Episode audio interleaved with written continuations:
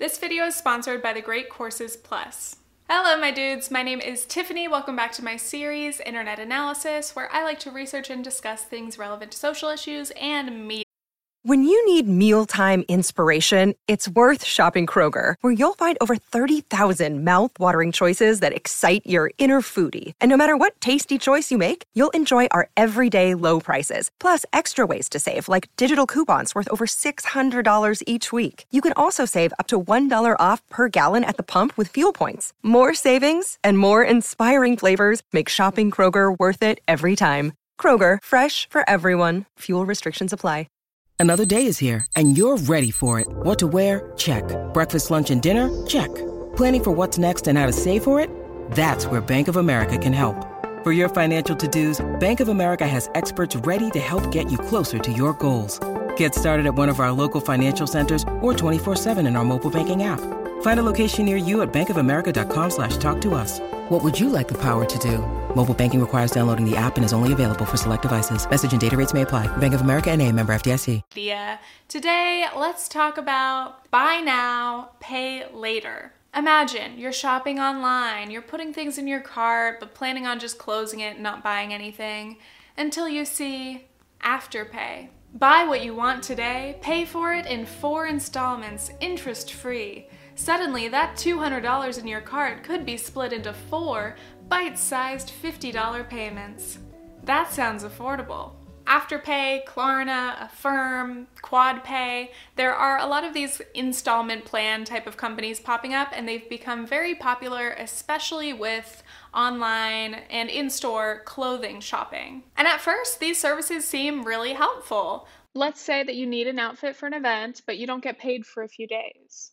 Or maybe you want to start shopping more sustainably, but those pieces are very pricey, so it can be very convenient to break these costs up into smaller payments. Quick clarification, so it seems like Afterpay, Klarna, and Quadpay are pretty similar for interest-free payments, but Affirm is actually more of a small personal loan service, and it does have a 30% APR. So the one time that I have used Afterpay was when I spent about $140 on Girlfriend. I could have paid for it outright, but for some reason I wanted to try out Afterpay. It sounded tempting to pay $35 at a time. But every time the payments came out, I found myself getting annoyed and I just wanted it to be over. It felt like it took so long to pay it off. So personally, I'm not interested in using it anymore. I do try to limit my clothing shopping anyway, but if there's anything I need to buy, I would rather just buy it outright or not buy it at all. But lately I've been thinking about this concept, buy now, pay later. It's not new, it's been around for forever, but I feel like I've seen it advertised a lot more recently, especially to young people. I love Afterpay because now I can get the things that I want when I want them. When I first heard of Afterpay, my first thought was, if you can't afford it today, but you'll get paid in a few weeks or whatever, why not just use a credit card? I think credit cards are good for that I get paid in a few days kind of situation. I've actually had credit cards since I was 18, but I think I forget that most millennials or Gen Zers don't actually use credit cards or don't want to. But also, I only recently paid off my $10,000 in credit card debt, so I do understand the fear of overspending and racking up a balance that you can't pay off. I think that's the reason that a lot of young adults these days stray away from credit. We grew up during the recession and we're just scared of getting ourselves into debt. So sometimes it's just a matter of choice, preferring not to have a credit card, not to tempt yourself in that way. But also some people are unable to get a credit card. Maybe they have a low credit score and they can't get approved for one. So in this situation, it is nice that they do have another option in paying for something over time without interest. So services like Afterpay do seem like a nice alternative, but I do think that they can also encourage those same behaviors and similar problems as credit cards. You get the satisfaction of having something immediately, weeks before you have to pay for it, and you don't see the money leave your checking account right away, so it doesn't really feel like you're spending money. Let's discuss the psychology of buy now, pay later and why it is so appealing. I think a lot of us grew up watching those infomercials that were like, pay just 4 easy payments of $19.99. And I think it comes down to like, smaller number is better than bigger number. I waste time, say lot word when few word do trick. It's funny how our brains can like trick us into believing that it's different even though it's essentially the same thing. But also I think a big factor in this is instant gratification. With payment plans, you can afford to shop more or buy expensive things. As one Afterpay reviewer put it, goodbye money, hello full closet. Consumerism in fashion and beauty is huge. We want to keep up with trends. We are enticed by these designer drops, especially when they have limited edition items. You have Kylie Cosmetics, you have Skims, you have Fenty, everything. To keep up with these trends, we have to buy things immediately, because if we wait, they're just going to become old news. And this is where companies like Afterpay come in. You're looking at your cart, and in that instant, the clothes and products that seemed out of reach suddenly feel affordable. Basically, these companies are tricking us into buying more expensive things. Instead of looking at that big sticker price, just pay attention to that small amount you'll pay every 2 weeks. Like, I wouldn't spend $100 on a palette, but I will gladly spend $25 4 times. As Afterpay says, we do what we can to keep our customers super stylish and up to date with the latest trends. Ironically, by the time you end up paying off your fast fashion haul, those clothes might already be out of style. Time to buy more. Specifically, payment plan services encourage overspending and overconsumption on fashion and beauty products. According to this Australian survey, over 60% of users reported that they primarily used Afterpay for clothing. 64% said that smaller, spaced-out payments influenced them to make purchases they wouldn't have normally made had they been upfront single transactions. 65% said they typically had 1 to 2 Afterpay payments per month, while 29.3% admitted that they had as many as 3 to 5 on the go at once. But you know, as long as you have a clear, planned out budget, it's very easy to keep track of these expenses, you know? Your paycheck comes in on the 15th and the 30th, your Afterpay payment is $60. Easy. But let's be honest, most people, and especially younger people, do not closely track their spending. We roughly know when rent is due, when our paychecks come in, but it can be very easy to forget about these smaller upcoming payments. At the time of purchase, you can assume that, of course, you'll have $40 or so in the next few weeks, but what if an emergency comes up and suddenly you don't have that money anymore? Or if you have multiple Afterpay orders going at once, it can be very messy to have all of these different amounts coming out all the time, and suddenly those smaller amounts can snowball into a lot of money. I highly recommend, if you're going to use services like this, to have some kind of a money journal where you plot out all your bills and your income, or maybe just put things on a calendar, or maybe a spreadsheet. I mean, we all love a good spreadsheet. Maybe just me. Really though, one of the things I find most interesting about this is that we don't consider these installment plans to be a form of debt. Because sure, it's not a credit card balance, but you do owe money, and you have products that you haven't fully paid off yet, so you don't really own them yet. And now we've got to give a shout out to today's sponsor, The Great Courses Plus. So we're talking about money, and I think one of the most important parts of budgeting is figuring out what is important to you and what is worth spending money on. Does it spark joy? Does it make you a better person? Does it bring you knowledge? The Great Courses Plus is a subscription-based on-demand learning service with courses and lectures from experts and top professors from all over the world. Through your subscription, you get access to their huge library of over 11,000 video lectures about anything that interests you. History, travel, philosophy, and much more. So as you guys know, I am a senior in college right now, and yes, the workload does stress me out, but actually I really love lectures. Like, if college were just lectures, I mean... So already, looking ahead to post-grad, I know that I'm going to miss that, and I just want to make sure that I'm always learning something. For example, learning French. I have been in French classes off and on for like 10 years now, and as we know, it's hard to retain language unless you're actively listening to it and using it. So this course is very helpful to make sure my French skills stay on point. To go along with that, I can watch the Everyday Guide to Wine, so I can finally know what I'm ordering. So The Great Courses Plus is offering you guys a free trial. I highly recommend checking them out and finding courses that you're interested in. So please visit thegreatcoursesplus.com/TiffanyFerg or click the link in the description to start your free trial. So when it comes to an installment plan or a credit card, which is better? I think generally we are scared of credit cards because we think, okay, if I had an $800 limit, I would just go and max it out immediately. But I think we're underestimating our skills here, our ability to control ourselves. Can you believe I missed the opportunity to say we should give ourselves more credit? Genius. But if you know yourself to be a big shopper, I would say maybe be careful with credit cards. So installment plans can be a safer option for people who kind of want more control and don't trust themselves with a credit card, because you have to be approved for your purchases every time, and each platform has a specific limit on what they will approve you for. So that does kind of prevent you from buying too much, but also you might be approved for more than you could actually afford. So you need to use your own judgment. I'm actually a big fan of credit cards. I know, again, despite my history with my debt, I've paid it off, I've learned.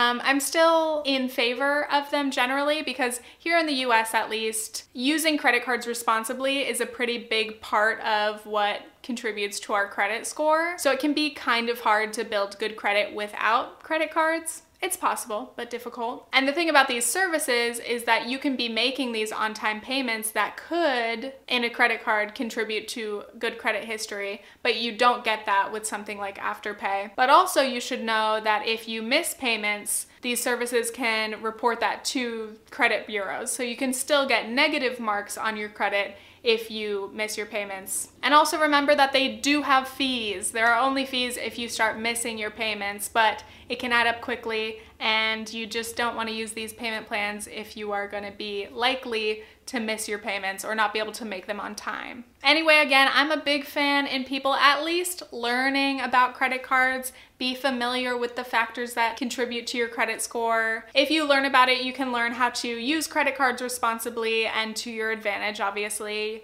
There are some benefits. You can earn points and you can get a nice credit score. My score is fantastic. I am bragging. I've worked hard to earn this. And obviously now that I've paid my credit card debt off, I pay my balances in full every month. It's a great feeling.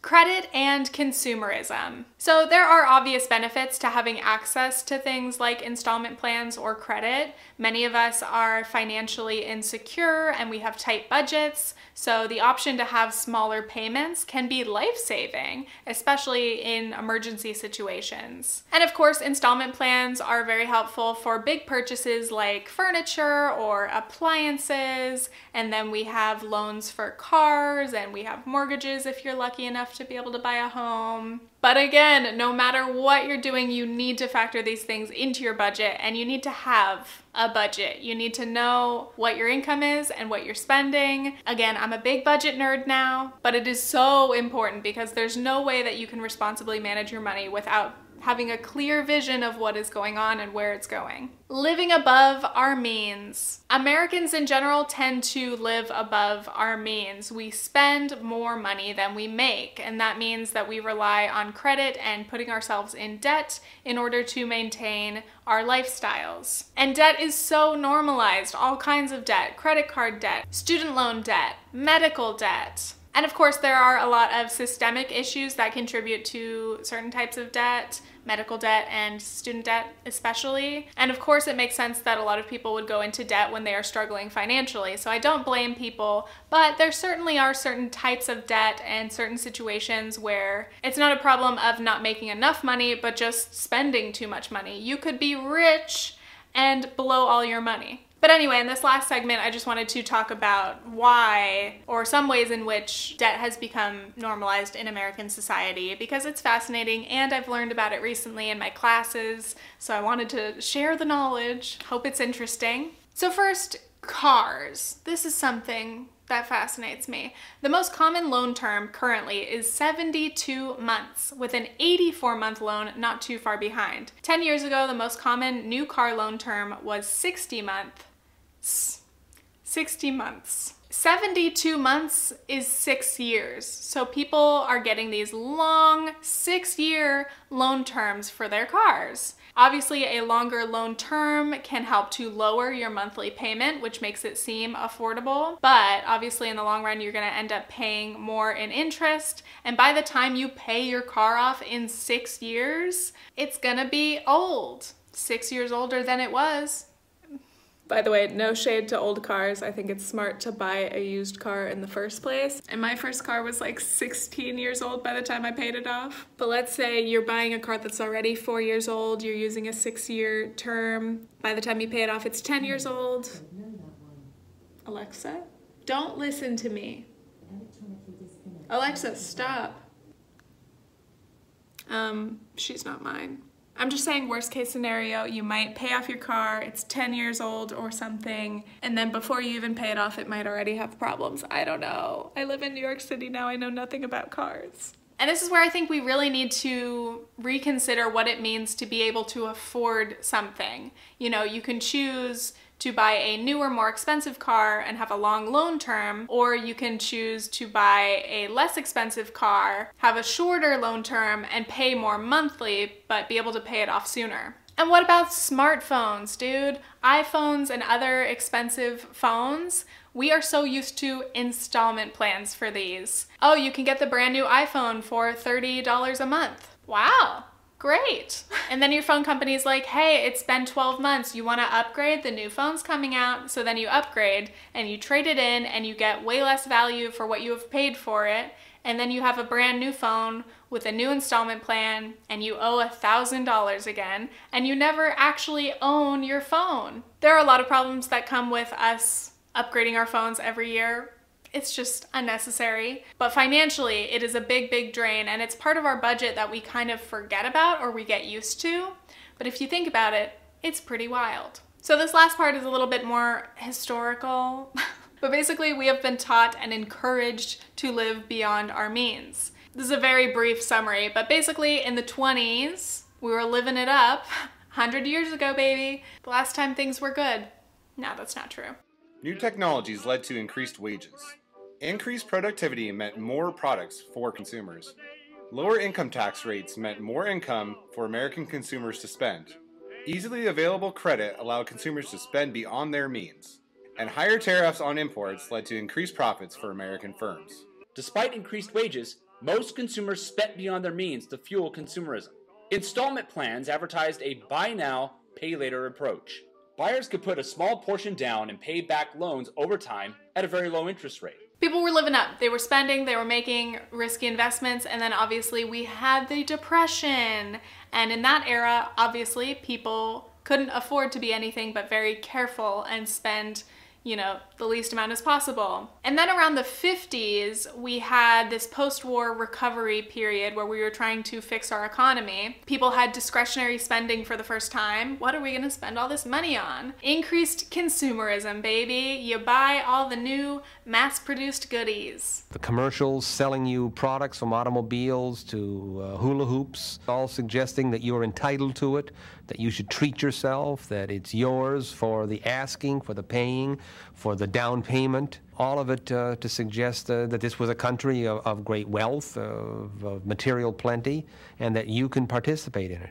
Treat yourself. Buy your wife a new washing machine. Buy a new TV. You gotta have a TV. You move to the suburbs, you get a mortgage, and then you need a car. And in this time, families spending money was considered to be a way to help the country. You're stimulating the economy, you're participating in the economy. Spending money is patriotic. And that's capitalism, baby. Really though, I think it's very interesting to think back to the 50s and everything that's happened since, especially in the US, but worldwide, this is a common thing, or it's becoming more common for people to get used to overspending. I know it tends to be a problem in Australia, it can be a problem in the UK. I got a lot of messages on Instagram about college students using their overdraft accounts, and I didn't know that was a thing, but that's basically another form of credit or borrowing money while you're a student. I also got messages from viewers in Germany who were saying, like, Germans tend to be very anti-debt, they're very careful with their budgeting and spending, and I always just find it very interesting to compare the different cultures that we have, and whether you live in a society that values spending or values being thrifty and paying for things outright or paying for things through installment plans and always having the new best thing. Anyway, that is that. I hope you guys enjoyed this video. Make sure you please check out The Great Courses Plus if you're interested in learning, checking out those lectures, baby. I'm actually not gonna say goodbye yet. I just wanted to say that I have attachments on my teeth because I started Invisalign yesterday. And so my mouth is kind of raw. It's hard to talk. I'm not used to these feelings.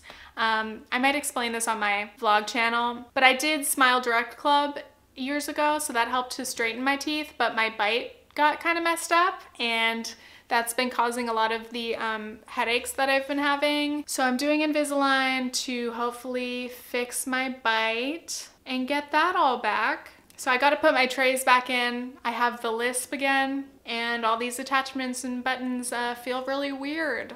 So I hope I didn't sound too weird in this video. That's all. Again, thank you guys so much for the love on my last video. You guys are very sweet. Thank you for being understanding that I am busy in college, and also coronavirus is a thing. Maybe my school's gonna get closed. I don't know. Yes, my college is going to transition to online classes. This is all very strange, but make sure you guys practice social distancing. It is very, very important. I hope you guys are safe and healthy. Please be careful, wash your hands. Okay, that's all. I'm gonna have dinner now. You can follow me on Instagram for some mediocre pics. You can follow me on Twitter for political tweets and anger, frustration with the status quo. See, I can't talk right now. Stay tuned for more internet analysis videos. Okay, thanks, bye.